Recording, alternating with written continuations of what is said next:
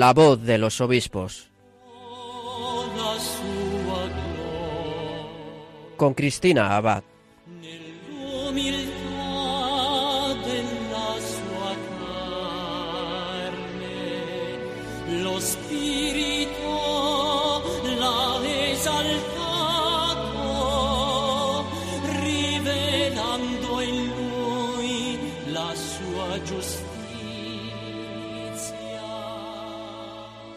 Buenas noches, queridos oyentes de Radio María. Un cariñoso saludo de Cristina Abad.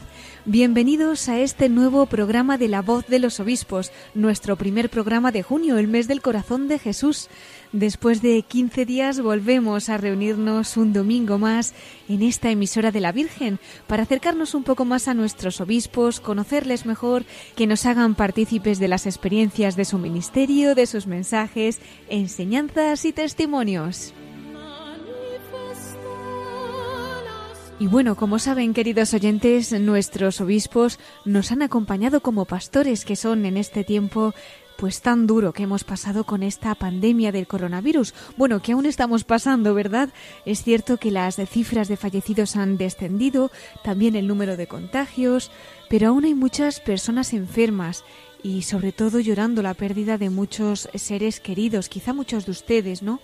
Como hemos intentado transmitirles, pues también a través de Radio María, la Iglesia en todo momento ha estado acompañándonos en esta prueba tan dura. Tantos voluntarios que se han entregado a la caridad, que decir de los sacerdotes y por supuesto nuestros obispos. Hace unos días el presidente de la Conferencia Episcopal Española y arzobispo de Barcelona, el cardenal Juan José Omella, expresaba su adhesión al luto oficial por las víctimas del coronavirus y aseguraba que la Iglesia recordará siempre a cada difunto de esta pandemia y también a sus familiares. Aprovecho para recordarles que además la Comisión Ejecutiva de la Conferencia Episcopal ha propuesto a todas las diócesis de España la celebración de una jornada por los afectados de la pandemia. Tendrá lugar el 26 de julio en la fiesta de San Joaquín y Santa Ana, patronos de los ancianos, que ha sido, como saben, el grupo social más golpeado por la enfermedad, o el día 25 de julio, coincidiendo con la solemnidad de Santiago Apóstol, patrón de España. Comentaban desde la Conferencia Episcopal Española que esta jornada incluirá la celebración de la Eucaristía, ofreciéndola por el eterno descanso de todos los difuntos y el consuelo y la esperanza de sus familiares. Al mismo tiempo está previsto dar gracias por todo el trabajo y el sacrificio realizado por tantas personas durante el tiempo de la pandemia. Rezarán de una manera especial por los mayores y las residencias de ancianos también. Y nuestros obispos añaden que esta celebración desea además pedir la luz, la comunión y la entrega fraterna ante la crisis social y económica provocada por la pandemia y el confinamiento. Y bueno, el caso es que como hemos ido comentando en nuestros programas, algunos de nuestros obispos también han tenido que pasar por esta prueba al ser contagiados con el virus. Recordarán que en su día pedíamos oraciones por los obispos de Palencia, Monseñor Manuel Herrero, de Ávila, Monseñor José María Gil Tamayo, el de Salamanca, Monseñor Carlos López y también por el obispo emérito de Jaén, Monseñor Ramón del Hoyo. En este programa hemos pedido oraciones por ellos y como ya anunciamos, gracias a Dios, todos se han recuperado, de manera que sus oraciones han sido bien eficaces. Gracias, gracias de corazón. Pero ¿cómo habrán pasado nuestros pastores esta prueba? Quizá muchos de ustedes que han conocido esta realidad de cerca, que hayan podido estar ingresados o confinados en sus casas con el virus, o conocen a personas que han pasado por esta cruz y que se estén planteando, ¿habrán tenido miedo estos obispos a la soledad, al dolor, a la muerte, como tantos otros, ¿no? ¿Cómo habrán mantenido la esperanza?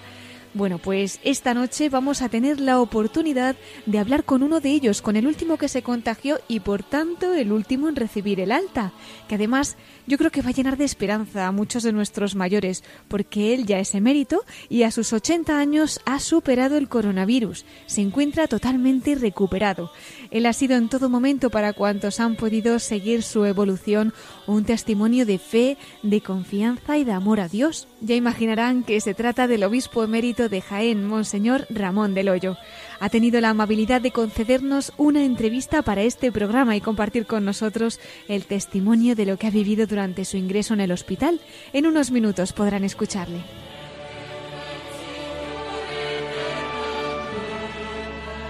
En este programa compartiremos también más mensajes de nuestros obispos en nuestra sección de episcoflases con nuestro colaborador Miquel Bordas. Y por supuesto nos adentraremos aún más en el corazón de María con el testimonio de Monseñor Ramón del Hoyo, obispo emérito de Jaén. Bueno, pues vamos como siempre a pedirle a la Virgen María que nos acompañe en este programa y de su mano comenzamos La voz de los obispos.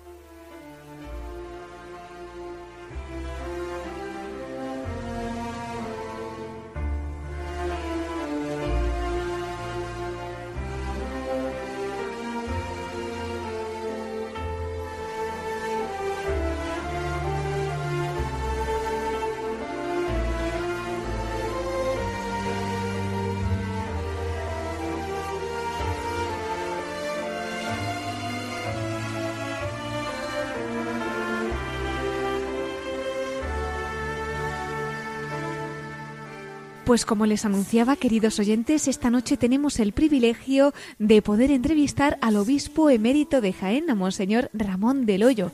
Algunos recordarán que ya ha estado en este programa antes, hace nada más y nada menos que cuatro años.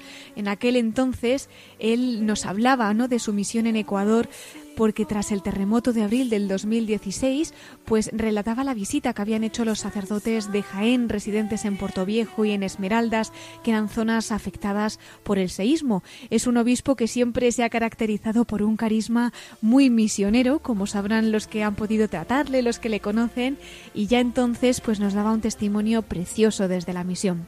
Ahora el Señor le ha pedido otro tipo de misión y es el de ofrecer su enfermedad, porque como decíamos, pues también Él ha compartido con tantos enfermos y tantas personas que han tenido que ofrecer esta cruz del sufrimiento durante la pandemia, pues también esos días de hospital, de incertidumbre, en fin, pues con todo lo que ha conllevado, ¿no? El contagio de la enfermedad del coronavirus. Gracias a Dios, a él no le duró mucho, algo habrán tenido que ver las oraciones, como seguro que nos contará, pero sin duda, pues no habrá sido fácil. Antes de hablar con él, vamos a presentarle un poquito. Él es de Burgos, nace en la localidad burgalesa de Arlanzón en 1940. Estudió Derecho Canónico en la Universidad Pontificia de Salamanca entre 1963 y 1965. Hizo el doctorado en la Universidad Pontificia de Santo Tomás de Aquino desde 1975 a 1977. Se ordenó sacerdote en 1965 y desarrolló su ministerio en la diócesis burgalesa. Ejerció de docente en la Facultad de Teología del Norte de España, con sede en Burgos. Fue obispo de Jaén durante 11 años, desde el año 2005 hasta el 2016, pero antes lo fue de Cuenca durante otros nueve años, desde 1996 hasta el año 2005. En julio del 2015, pocos meses antes de cumplir los 75 años, anunció su jubilación. En septiembre de ese año, el 9 de abril del año 2016 fue aceptada su renuncia al gobierno pastoral de la diócesis de Jaén por motivos de edad y fue nombrado obispo de esta diócesis Monseñor Amadeo Rodríguez, quien pastorea hasta ahora, siendo ya entonces obispo emérito de Jaén Monseñor Ramón del Hoyo, a quien damos la bienvenida esta noche a la voz de los obispos. Muy buenas noches, don Ramón, y encantados de recibirle aquí en nuestro programa. Buenas noches. Bueno, es un regalo el tenerle con nosotros aquí en nuestro programa porque tenemos que decirle que hemos estado rezando especialmente por nuestros obispos, pues que de alguna manera también han estado más cerca de todas estas personas que han sufrido más en estos momentos de pandemia, don Ramón. Bueno, pues también, pues todos rezamos y todos estamos deseando de que el Señor pues nos ayude, especialmente en estos momentos, claro, donde tantas personas están sufriendo y en fin, Dios está incluso llamando a muchos y todo esto pues es preocupante y al, al creyente pues cómo no le va a preocupar y por eso hasta rezamos más. Desde luego que sí, don Ramón. ¿Cómo pasa el tiempo? Nos parece que fue ayer cuando ya en abril no llegaba ese comunicado del obispo de Jaén, de Monseñor Amadeo Rodríguez, de que usted había dado positivo en el test de, de coronavirus. Nos contaba que había sido ingresado en Burgos y decía que bueno, que habían estado en contacto con usted, que se habían puesto en contacto con su familia, con los capellanes del hospital para que no le faltase de nada. En fin, ¿Qué nos puede contar? ¿Cómo vivió aquellos días en los que, como decíamos, pues el Señor le permitía compartir esta cruz de tantas personas que están sufriendo a causa de la pandemia? Bueno, para mí fue como una sorpresa porque yo en realidad lo que tenía era un inicio de neumonía, como de un catarro normal, un enfriamiento, y al hacerme la prueba pues di positivo y entonces optaron por ingresarme. Yo la verdad es que no tenía síntomas en el sentido de fiebre, no tenía, en fin, todos esos síntomas que suelen acompañar, pero en fin, allí me ingresaron y, bueno, pues yo como lo, lo acepto, pues poniendo todo en las manos de Dios. La verdad es que enseguida los médicos se dieron cuenta de que eh, pues no tenía esa gravedad de algunos otros casos y ya me dijeron al día siguiente que después de, eh, no sé, de un pequeño tratamiento me enviarían a casa. Y efectivamente estuve en realidad solo dos días en el hospital, pero pude observar y vivir directamente lo que significa pues toda este, esta pandemia en los hospitales, donde en fin ves a las enfermeras y los médicos que parecen con sus trajes verdaderos astronautas. Vi preocupación eh, y rigor, diríamos, en el trato, pero siempre afecto en, todo el mundo. Y bueno, esto pues fue para mí como una gracia en el sentido de que, bueno, pues te haces, eh, te tienes que plantear cosas pues que de ordinario en tu casa o en la vida ordinaria no te planteas, porque claro, no sabes cuál va a ser la evolución.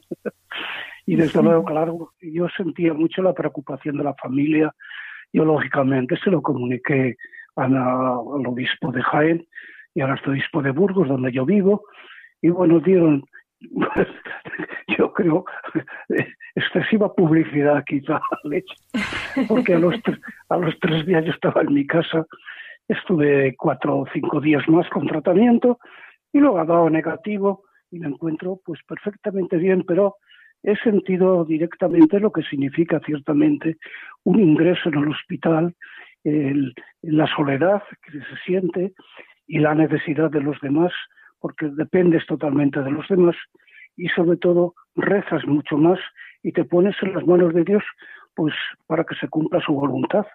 Entonces he pasado por esa situación y por esa experiencia que yo no tenía en la vida y por eso pues agradezco diríamos que ese tratamiento eh, que han hecho enseguida y con rapidez conmigo y yo quisiera que esto lo hicieran con todos los que tengan este virus.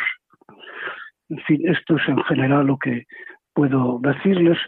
Bueno, ya más en concreto, pues te, aprende, aprendes a ser más realista, a ver que es poquita cosa en la vida, que dependemos unos de otros, que a veces damos importancia a lo que no tiene tanta importancia y sobre todo te anima a tener una relación con Dios más profunda y de una mayor confianza, si cabe. Por tanto, en esas horas de silencio, que son muchas, y la soledad, pues ves el sentido mm, de tu vida, no en los ejercicios espirituales, sino en esos momentos que son también pues momentos que Dios regala, en definitiva. Y por eso sí se transforma un tanto la persona que pasa por esa experiencia. Damos gracias a Dios, don Ramón, que en su caso pues fue muy corto, quizá esa publicidad en exceso pues a lo mejor llevó a la gente a rezar mucho y bueno, pues también con esa profesionalidad médica como nos dice que sin duda la habrán cuidado fenomenal, pero nos hablaba sin embargo de esa soledad que tanta gente ha experimentado. Yo no sé si usted eh, tampoco sabía que iba a salir tan pronto y si en algún momento pues tuvo miedo a esa soledad, al no saber qué sería al día siguiente, porque claro, hay tantas personas, ¿verdad?, que han entrado y que pues a lo mejor no han salido o han estado muchos días. ¿Qué le diría usted a, todas estas personas? Bueno, eh, ciertamente te planteas todas esas cosas, porque claro, no sabes lo que te van a decir los médicos al día siguiente. De todas formas, sí, yo he visto que quien invoca al Señor en la enfermedad o en el sufrimiento está seguro de que su amor no le abandona nunca. Entonces, ese amor es lo que, diríamos de alguna forma, pues te da una plena confianza. Eh, es decir, que el, el, el, enfermo, en definitiva, no está solo, sino que cuando acude al Señor. Y esta fe en el Señor es como el ancla que te asegura en la enfermedad. Yo eso en, tres días lo he sentido muy, muy de cerca y, por eso eh, luego relativizas muchas cosas. Cuando llegas a casa eh, es como algo distinto y ves las cosas de una manera que a veces pues antes lo veías como con una seguridad que, que luego relativizas mucho y de nuevo invocas al Señor. De ahí que la ventaja del creyente ante la enfermedad yo creo que es enorme, porque eh, es una sensación de, que, de compañía de, y de, de ese belanca donde te agarras con mucha seguridad y que lo pones en sus manos y entonces uno se relaja y dice, bueno, lo que Dios quiera, pero lo que Dios quiera es con toda confianza. Claro, eso te hace pensar en la muerte, claro, te hace pensar en el más allá. Y es curioso, yo que como sacerdote tenía la experiencia de los compañeros mayores, siempre cuando hablabas con ellos, con los sacerdotes, siempre te decían lo mismo. Lo único que me preocupa es que podía haber hecho más cosas. Y curioso, yo no lo había sentido eso hasta ahora cuando en la clínica digo, pero señor, si yo tenido tantos años de sacerdote, a lo mejor podría haber hecho más cosas. Entonces pides perdón de corazón. En fin, todas esas cosas se remueven con ocasión de, de esa inseguridad que te da la enfermedad que no sabes, pero al lado de la seguridad de que Dios no te deja y de que está contigo. Y, y, esto es lo que yo he vivido pues de forma muy directa y por eso pues no, no, me canso de dar gracias al Señor de haber superado esta crisis porque yo le decía si quieres que viva más para lavarte para repararte porque otra cosa ya a mi edad pues es rezar y rezar como un ermitaño. Pues donde se lo decía claramente y, Dios sabe que me ha escuchado porque todavía tengo que rezar mucho más y hacer más cosas. Pero sí, esas, esos pensamientos llegan en esos momentos de, soledad. Bueno, sí, aunque las, enferme, las enfermeras te dejaban poco tiempo, la una iba a pincharte, la otra iba a mirarte la temperatura y la otra con una pastilla.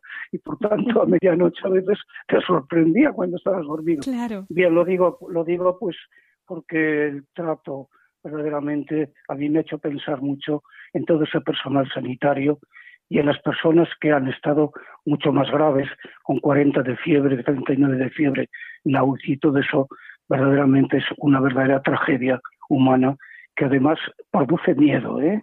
Produce miedo porque no sabes, claro, porque no sabes si al día siguiente vas a tener una fiebre muy alta y no sabes cómo vas a cómo va a evolucionar. Luego ya cuando, bueno, pues ves que que, puedes con ello, pues bueno, das gracias a Dios y, pues se produce alegría en el sentido que dices, bueno, por ahora parece que el Señor todavía pues quiere que esté más tiempo aquí, nada más. Eso es lo que les puedo contar. Pues qué distinto y qué bonito es, don Ramón, escuchar ese testimonio, pues vivido desde la enfermedad, pero también desde la fe, ¿no? Ese ancla que nos dice que asegura incluso en esos momentos. Y ya que nos hablaba de ese testimonio del personal sanitario a los que tantas veces pues se ha estado refiriendo el Papa como héroes, ¿no? ¿Qué, ¿Qué, destacaría? Porque yo creo que en estos momentos son como ángeles, ¿no? Como dice usted, cuando no sabe uno pues si va a estar al día siguiente, que no puede tener una mano amiga en esos momentos, pues yo creo que sentir ese cariño y la entrega, muchos de ellos incluso sin protección adecuada y que han estado ahí entregándose en la caridad, ha tenido que ser muy bonito, ¿no? Pues sí, porque prácticamente te pones en sus manos, ¿eh? dependes absolutamente de ellos. Y entonces uno es cuando se da cuenta de que uno solo, pues no es nada. O sea, es muy poquita cosa. Y, eso, pues, eh, no solo nos lleva a Dios, sino también a, a, buscar ese apoyo de los demás, con una lección de que mm, tú también tienes que apoyar a los demás en el momento en que tú puedes hacerlo. Y por tanto, como te han ayudado a ti, también debes ayudar a los demás, que es otra lección que uno sale del hospital con esa lección bien aprendida. Y ahora ciertamente, pues eh, yo he visto de cómo eh, para la comida, para la limpieza, para el, cariño, esa buena, casi no les veías la cara porque iban con unas máscaras allí. Y como les he dicho parecían astronautas, yo me reía un poco porque yo fiebre no tenía. Y otros síntomas no tenía, solo que me tenían allí porque tenía el virus, pero bueno, pronto se marchó. Y sí, pero pude ver todo ese, ese mundo. Luego hay un, un punto que yo quiero destacar y es Claro, yo acostumbrado a decir la misa todos los días. Al encontrarme allí, sin poder comulgar, eh, pues yo aquello me resultaba. Entonces, lo único que le pedí yo al arzobispo de Burgos es que hablara con el capellán y que me llevara la comunión, como fuera. y, y, bueno, el, el capellán no podía llegar hasta allí. No podía. No podía, no. Entonces, él se entendió con una enfermera que conocía de una parroquia y que me conocía a mí, le daba al Santísimo una cajita y me traía la comunión la enfermera. Entonces yo pude ¡Qué regalo! Y verdad, yo aquello me resultaba un privilegio extraordinario, extraordinario, porque estaría toda la tarde de rodillas allí dando gracias que yo podía comulgar.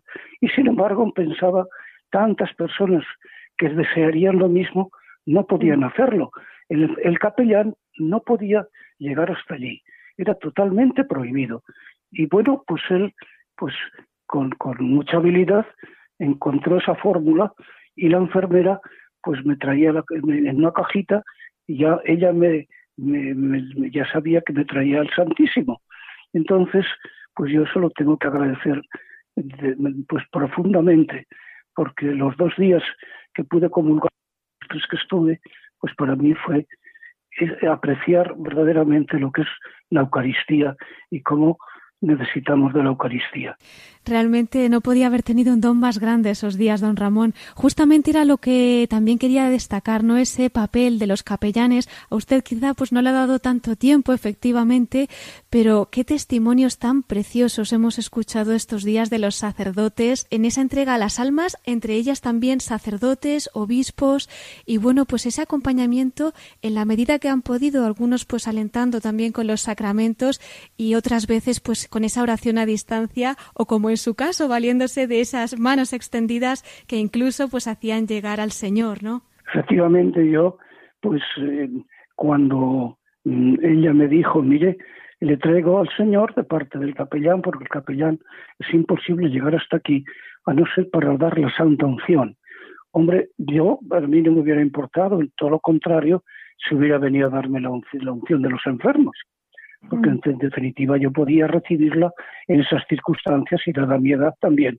Pero bueno, ya como la fórmula era pues más sencilla, yo lo que quería es que me trajeran la comunión y, estaba solucionado de esa forma. Entonces eso lo agradezco profundamente porque además de la atención de los médicos, la atención del capellán de esa forma para mí fue muy positiva y debo agradecerlo profundamente. Don Ramón, qué misterios, ¿verdad? Los del Señor, que incluso en esas circunstancias se las ingenia para llegar, para acompañar y quizás, aunque no se vean estas cosas, pues uno las siente en el corazón, ¿no? Por eso quería preguntarle para todas estas personas que dicen que o que no tienen fuerza de rezar, que no tienen ganas en ese momento, lógicamente. Eh, en fin, de alguna manera se puede sentir también esa fuerza de la oración que hay detrás sosteniendo como un ejército, ¿no? Pues a estas personas que quizás no pueden en estos momentos. Bueno, yo estoy seguro que la fuerza de la oración eh, por mi pobre persona pues ha tenido que ver bastante en esta rapidez con que yo he expulsado al dichoso virus, estoy convencido. Y a mí a veces me da pues, pues que pensar el que yo tengo que rezar más por todos estos que quizá nadie se acuerda de ellos en este sentido. Yo, no obstante, creo que el Señor no, no por rezar por una persona concreta solo, solo atiende a esa persona, sino que eh, la oración se extiende mucho más y por eso yo, sobre todo ahora cuando digo la misa, pues siempre pido en general, en general para, para, para todos, sobre todo por los que nadie se acuerda de ellos. Y ciertamente la fuerza del Espíritu Santo llega a esas personas. Es difícil rastrear los caminos del Señor, lo sabemos, y son eh, inescrutables. Pero la oración, sin duda, a una persona, pues, ¿cómo no va a escuchar esas voces el Señor? Eh? Mm. Pero esto a mí ahora me deja con una deuda muy fuerte, porque yo estoy agradeciendo a las personas que han rezado por mí, pero es muy difícil llegar a todas. Y por eso yo lo que quiero es que sigamos rezando por todos los que sufren y por todos los enfermos, incluso por los que Dios llama a su presencia. Qué misterio, tantos, tantos miles de fallecimientos. Y luego la hecatombe económica que nos viene encima. Esto cuánto van a sufrir muchas personas. Todo esto nos debe llevar a ser, a vivir nuestra fe de una forma muy despierta y muy concreta. No podemos seguir esa, ese eslogan de salves el que pueda, sino salvar a cuantos podamos, que es distinto. ¿eh? Por eso debe intensificarse nuestra oración, al menos yo lo he visto con claridad, que hay injusticia, incluso por lo que han rezado por mí, yo debo rezar mucho y rezar también por los que nadie se acuerda de ellos. Pues don Ramón, ni qué decirle que cuente también con nosotros, con Radio María, para que seamos más, para poder llegar, pues no solamente aquí en España, sino a tantos rincones de la tierra que la Virgen quiera extender también este manto de oración, de alegría y de esperanza tan necesaria en estos momentos, ¿no? Por eso quería pedirle también, pues un mensaje para los oyentes que ahora mismo nos puedan estar escuchando, para los voluntarios, para los que estemos aquí también, pues sirviendo y trabajando en esta obra de la Virgen y que ella pueda seguir realizando su obra para la gloria de Dios. Bueno, ella va por delante de todos nosotros. ¿eh?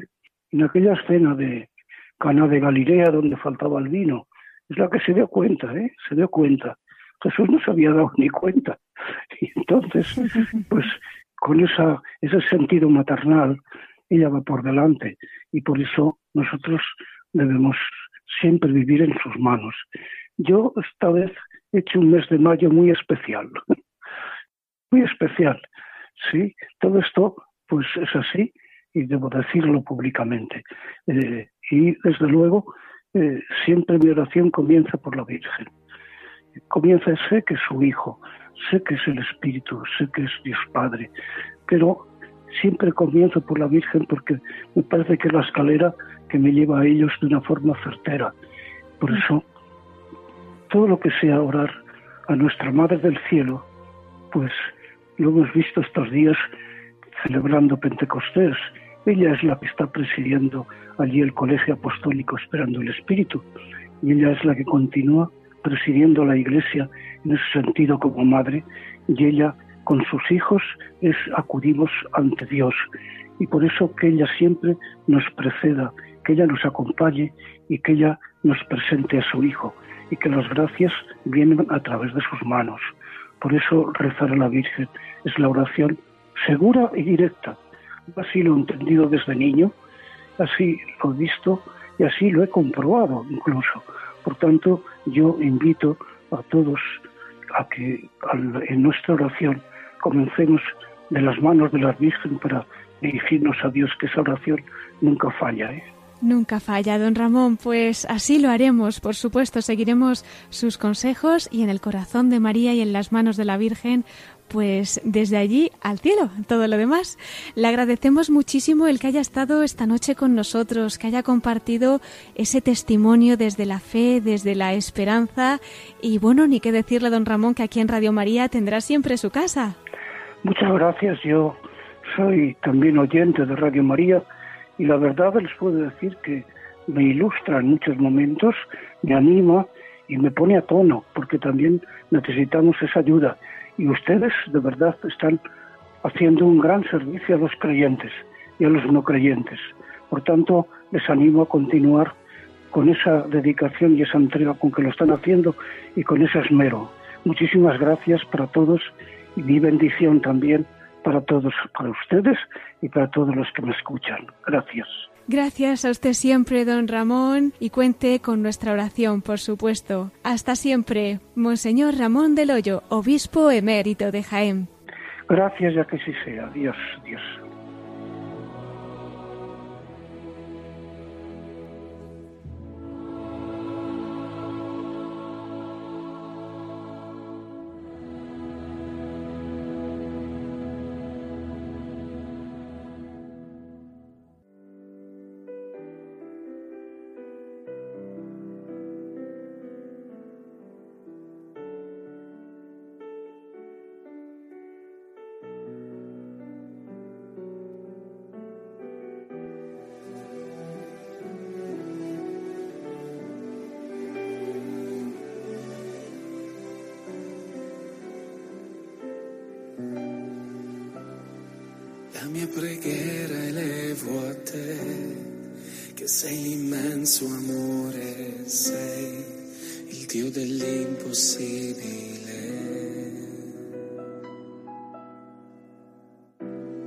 Se questa bocca griderà, se questo cuore invocherà, io so che ascolterai.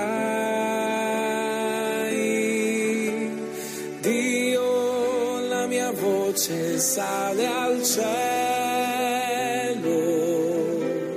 Dio, ti prego, agisci tu,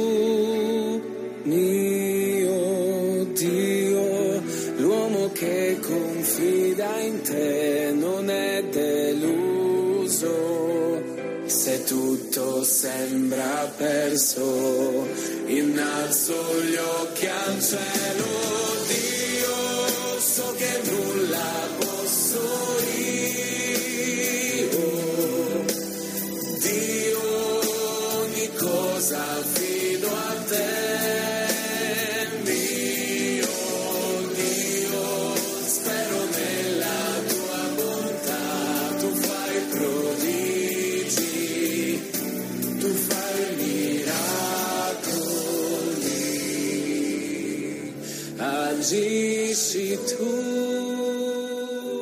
Estás escuchando La voz de los obispos con Cristina Abad, Radio María.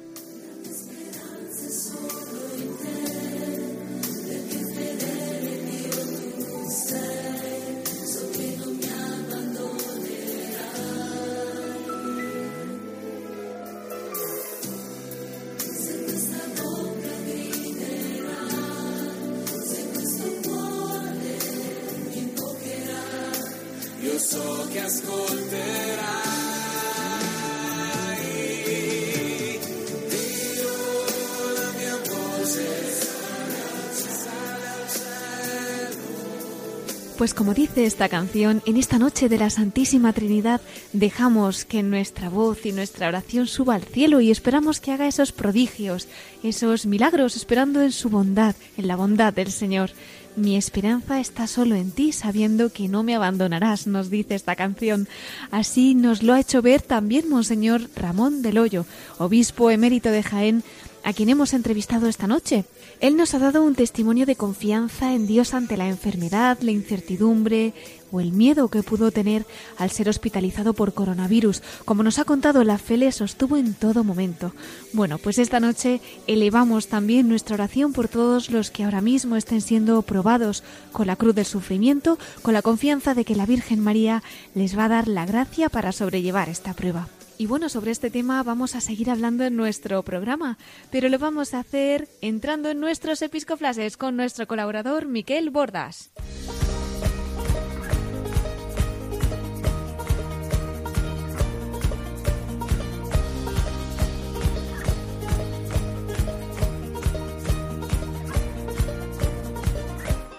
Brothers and sisters, fill these cups with life.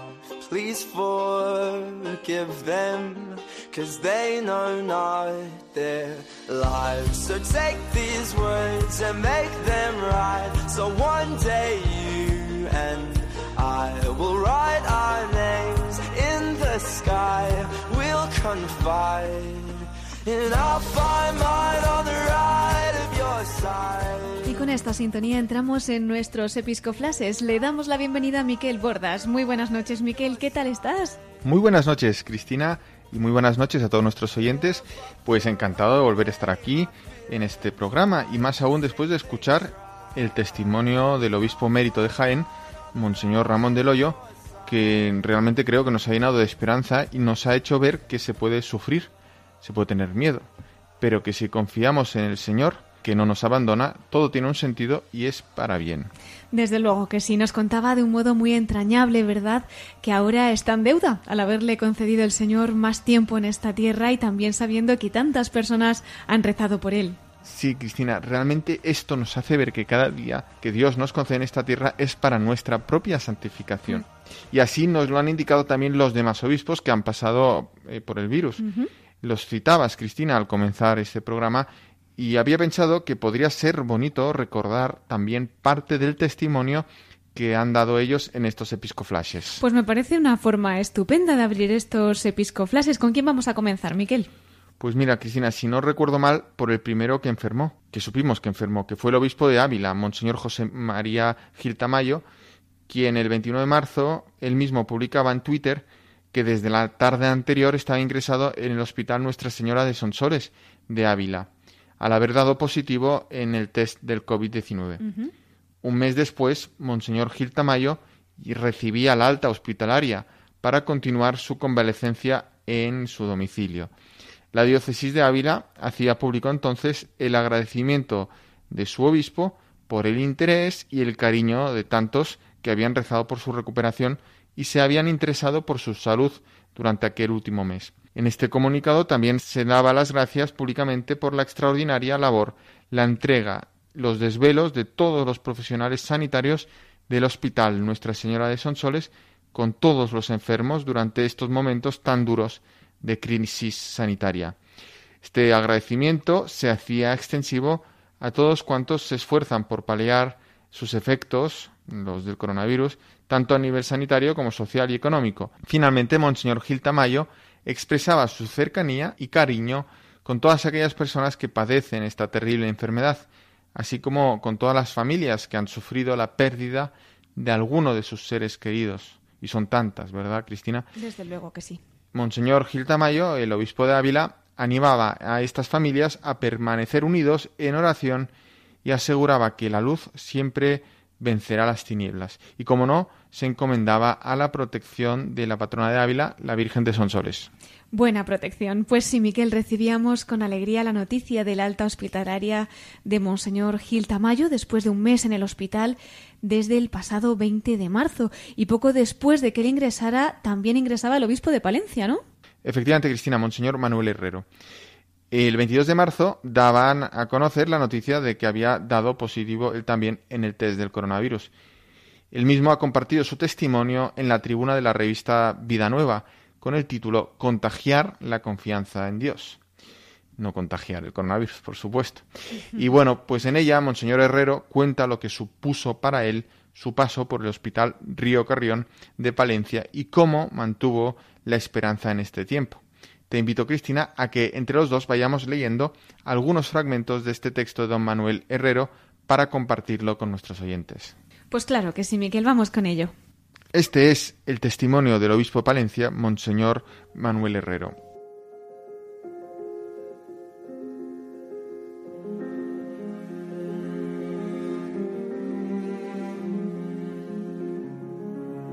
Soy uno de los afectados por el COVID-19 Estuve once días ingresado en el Hospital Río Carrión de Palencia, en una habitación aislada, donde solo entraban los médicos, las enfermeras y la limpiadora, y después cinco días confinado en la habitación de la casa sacerdotal en la que vivo. En estos días fui diagnosticado y tratado. Por mi parte rezaba, leía, reflexionaba, pensaba en la diócesis y experimenté la comunión de la Iglesia de Palencia con sus oraciones llamadas telefónicas, el cariño de la familia y los amigos, etc. También experimenté la fragilidad humana, el estremecimiento y el miedo ante la muerte. Un compañero agustino de mi misma edad y con el que había convivido muchos años, el padre Agustín Becares, estaba en la misma planta afectada por el virus, se complicó, se lo llevaron a la UCI y falleció. Me preguntaba, ¿por qué él sí y yo no? Y lo mismo sentí cuando pensaba en tantos fallecidos. Todo el tiempo mantuve la esperanza no de que me fuera a curar y pudiera salir del hospital, sino en Dios, porque me sabía en sus manos providentes. Le decía, hágase tu voluntad, pero si puedes esperar por no causar dolor a la familia ni dejar ahora a la diócesis cuando tenemos tantos proyectos, pero al final decía, lo que tú quieras y cuando tú quieras, porque nadie me ama más que tú, incluso más que yo mismo. Me sostenía la oración de los salmos de la liturgia de las horas, la Eucaristía por televisión y la comunión espiritual, También, humanamente, la información diaria y la atención de los médicos y personal sanitario, su sacrificio y entrega para conmigo, pero no por ser yo el obispo, sino por lo que hacían con todos. Algunos se enteraron de que era el obispo al salir del hospital. Como pastor, deseo ser testigo de esperanza contagiando la confianza en Dios que nos ama. Intento hacerlo orando por el pueblo, trabajando por la diócesis e impulsando a todos los sacerdotes religiosos y laicos para que seamos la iglesia que el Señor quiere, una comunidad de creyentes, discípulos y misioneros que vive la sinodalidad y sirve a la sociedad haciendo presente, aunque humildemente, el reino de Dios, su amor misericordioso para con todos, especialmente los hombres y mujeres del mundo rural, compartiendo el camino con sus gozos y esperanzas, alegrías y penas, particularmente la de jóvenes, mayores, parados, los que sufren, para hacer una sociedad más humana y fraterna, impulsando la cultura del encuentro.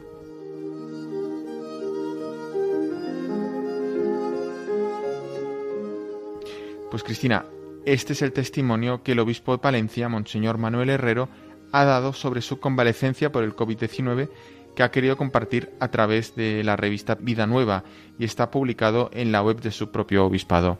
Pues un testimonio, Miquel, que como él ha señalado en su título, está llamado a contagiar la confianza en Dios.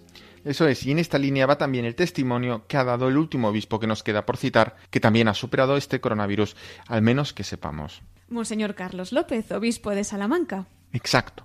En torno al 10 de abril anunciaba Monseñor Carlos López que se había recuperado del coronavirus había estado ingresado desde el 25 de marzo y tiene también un testimonio muy bonito porque él decía en el comunicado que sacó entonces que había vivido su enfermedad desde la fe y la misión.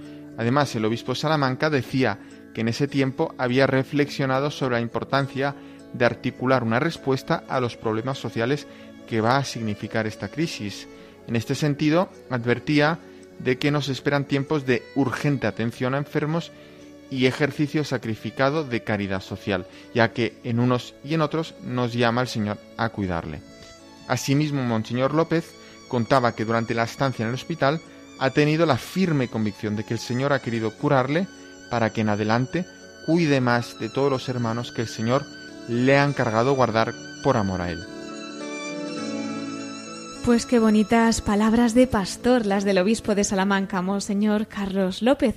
Y ahora, Cristina, si te parece, vamos a cambiar de tema, porque dado que estamos en este programa de la voz de los obispos, no quería dejar pasar la ocasión de recordar las palabras que dedicó el lunes pasado el obispo de San Sebastián, Monseñor José Ignacio Munilla, en su programa de esta casa, Sexto Continente, al cardenal George Pell, el cardenal emérito de Sydney, a quien puso como modelo de fidelidad a la Iglesia, alentándonos a no tener miedo a la verdad y a la luz, como él ha hecho tras ese juicio injusto en el que pasó, finalmente resultó absuelto por el Tribunal Supremo de Australia. Pues bien, me parece que en estos tiempos en los que estamos, este testimonio que ha resaltado Monseñor Munilla puede hacer mucho bien. Así que, Cristina, si te parece, vamos a escuchar un corte de aquel programa en el que nos habla del arzobispo australiano el cardenal George Pell. Por supuesto, somos todo oídos. Escuchamos a Monseñor José Ignacio Munilla, obispo de San Sebastián.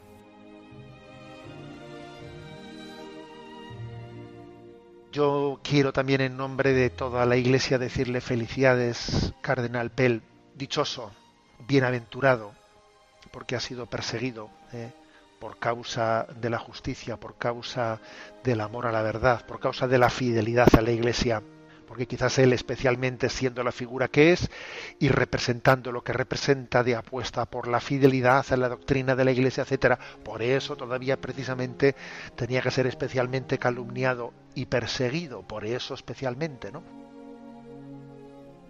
Pues así nos invitaba el obispo de San Sebastián, Monseñor José Ignacio Munilla, a no tener miedo a la verdad, a ser fieles a la Iglesia siempre, aun entre las calumnias, los sufrimientos, como ha hecho el cardenal George Pell. Mira, sí, Cristina, yo además es que me he leído la sentencia del Tribunal Supremo de Australia y bueno, no voy a detallar ahora pues los hechos y, y cómo finalmente pues resulta obvio que no pudo participar en ellos. Pero lo que sí quiero indicar es que una de las cosas que se fija el Tribunal Supremo para absolverle, para decir que efectivamente es inocente, es constatar la fidelidad que tenía el cardenal George Pell en seguir el mismo itinerario cada domingo. Cuando terminaba la misa, él se quedaba fuera en la puerta saludando a la gente y durante un tiempo. Y eso que es lo que los testigos, los testimonios pudieron acreditar, pues fue determinante para decir que no había podido cometer eh, unos hechos en otro lugar en aquel momento, al terminar la misa dominical. Creo que esa fidelidad, mm, en este caso, pues sencilla, de una rutina, aunque es una rutina pues que consistía pues en estar con los fieles al terminar la misa, pues de alguna manera le ha salvado, ¿no?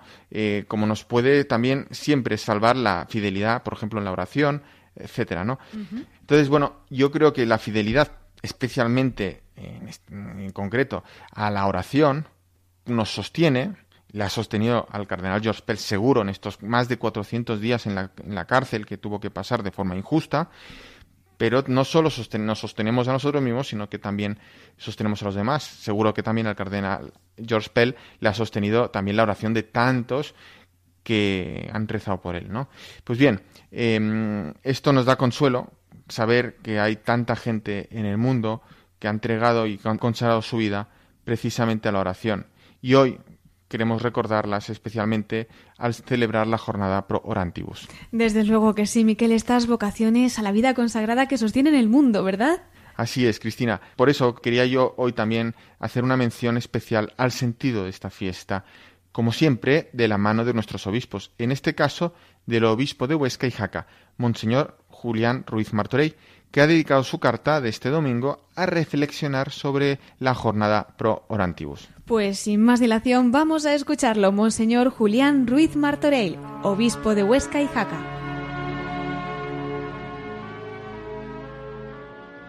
En la solemnidad de la Santísima Trinidad celebramos la jornada pro orantibus que este año tiene como lema Con María en el corazón de la Iglesia.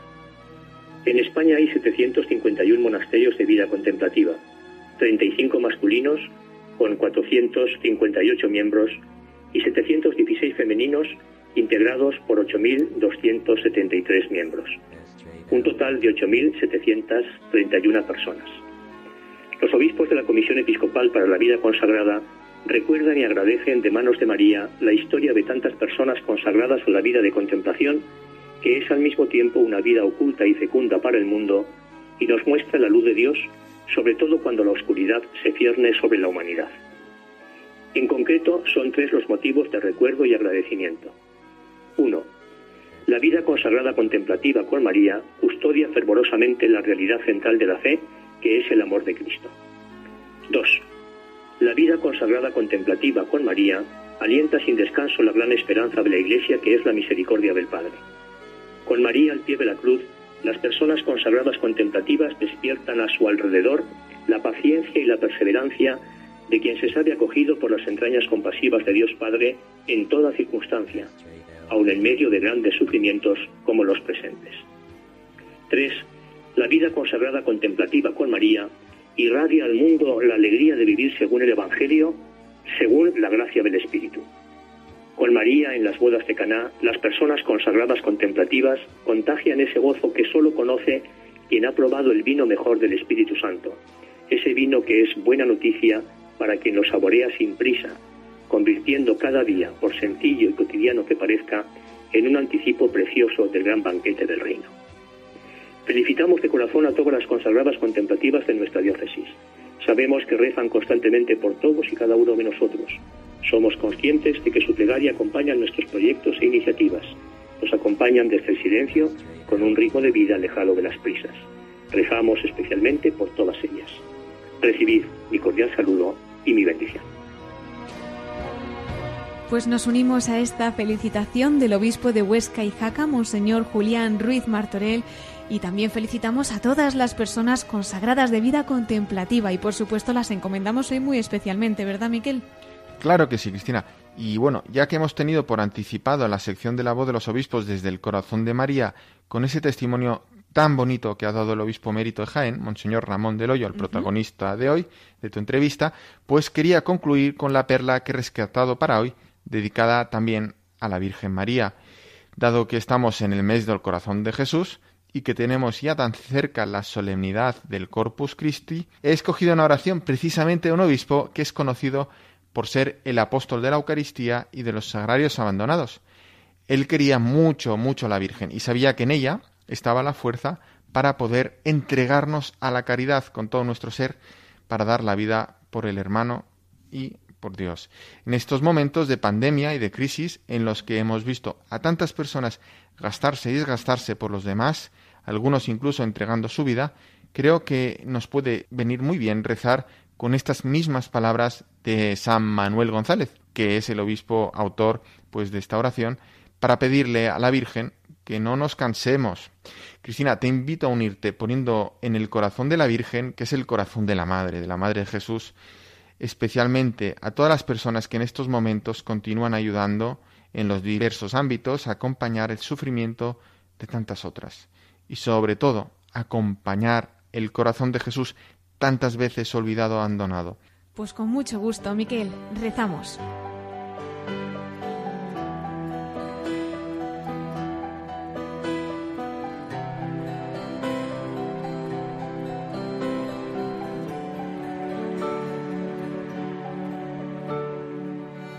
Madre querida, que no nos cansemos, firmes, decididos, alentados, sonrientes, siempre, con los ojos de la cara fijos en el prójimo y en sus necesidades, para socorrerlos, y con los ojos del alma fijos en el corazón de Jesús que está en el sagrario.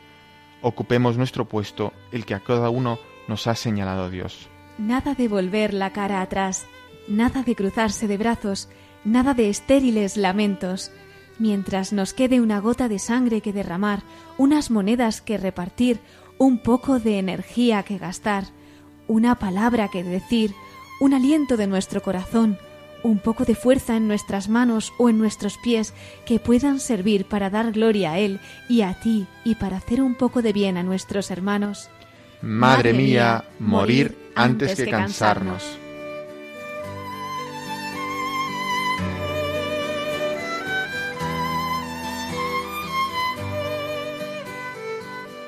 Y queridos oyentes, con esta oración de San Manuel González, obispo de los Sagrarios Abandonados, obispo de la Eucaristía, tenemos que despedirnos pidiendo a la Virgen que no nos cansemos. Les recuerdo, como siempre, nuestro correo electrónico. Todos los que nos quieran escribir lo pueden hacer a la voz de los obispos arroba radiomaria.es. Agradecemos especialmente a Monseñor Ramón del Hoyo, obispo emérito de Jaén, esa entrevista que nos ha concedido para este programa en la que ha compartido cómo vivió su convalecencia al enfermar de coronavirus y cómo lo ha superado saliendo fortalecido en la fe y en la esperanza. Miquel, muchas gracias también por acompañarnos esta noche y por todos tus episcoflases. Pues Cristina, el placer es mío, gracias a ti y hasta la próxima, que creo que será el 21 de junio. Si Dios quiere. Y muchas gracias a todos ustedes que nos han acompañado esta noche. Les espero en 15 días, a las 9 de la noche, a las 8 en Canarias. Les dejamos ahora con más noticias en el informativo de Radio María. Se despide Cristina Abad deseándoles una feliz noche de la Santísima Trinidad. En los corazones de Jesús y María nos unimos hasta dentro de dos semanas en La Voz de los Obispos.